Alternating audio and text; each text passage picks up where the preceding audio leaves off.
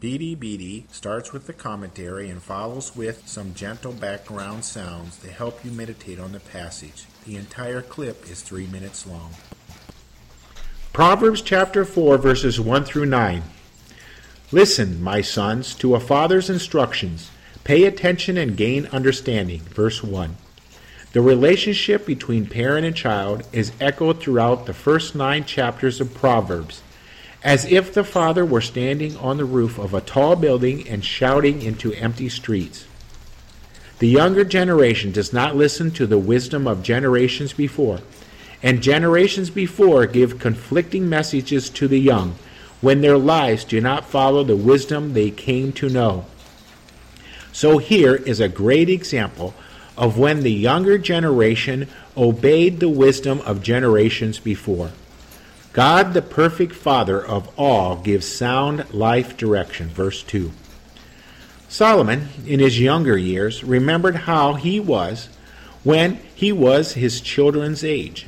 Verse 3. His father, David, taught him what would be the best. 4. Give wisdom, get understanding. Verse 5. So when his father David died, Solomon went to Lord and asked the Lord God for a gift as his father instructed. He said, "Give me wisdom and knowledge that I may lead these people." 1 Chronicles chapter 1 verse 10.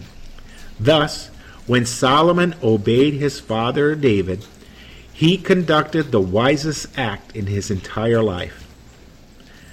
Solomon personifies wisdom here. Wisdom is a wise mother.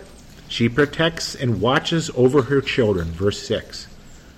Therefore, older women should be reverent in the way they live, not slanderers or addicted to much wine, but good. Titus 3 3.